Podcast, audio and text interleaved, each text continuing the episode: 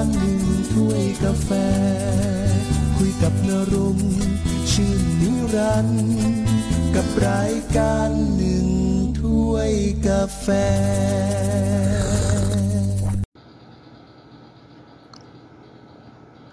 นี่คือรายการหนึ่งถ้วยกาแฟทางพอดแคสต์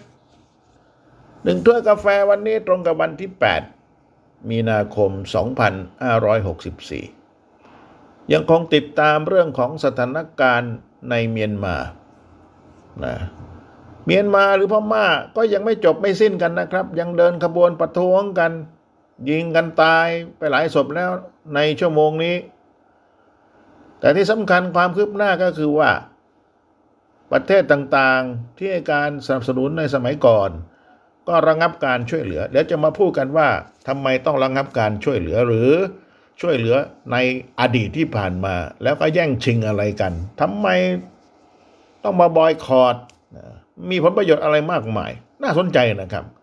เพราะข่าวที่ออกมาเราก็จะได้เห็นว่าเออเขาก็เดินขบวนประท้วงขับไล่รัฐบาลทหารในเวลานี้ทำไมประชาชนเขาถึงไม่ชอบไม่เอาแล้วทำไมทหารต้องปฏิวัติหรือรัฐประหารน่าสนใจครับนะก่อนจะไปถึงจุดจุดนั้นเนี่ยเรามาพูดถึงเหตุการณ์ปัจจุบันก่อนนะครับที่สำคัญเพราะว่านายมารีนเพลนซึ่งแกเป็นรัฐมนตรีว่าการกระทรวงการต่างประเทศของออสเตรเลียพูดไว้เมื่อวานนี้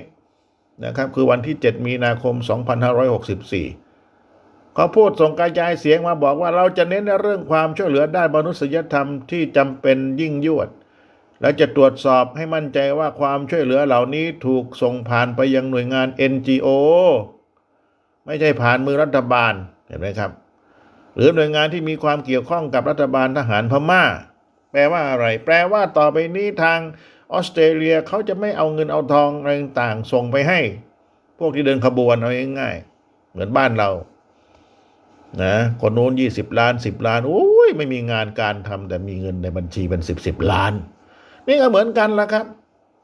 เดี๋ยวจะค่อยมาว่ากันว่าทำไมเขาต้องส่งให้ เอ็น จี โอ นะอ่าลึกๆมันมีอยู่ทีนี้เหตุการณ์ปัจจุบันก็คือว่า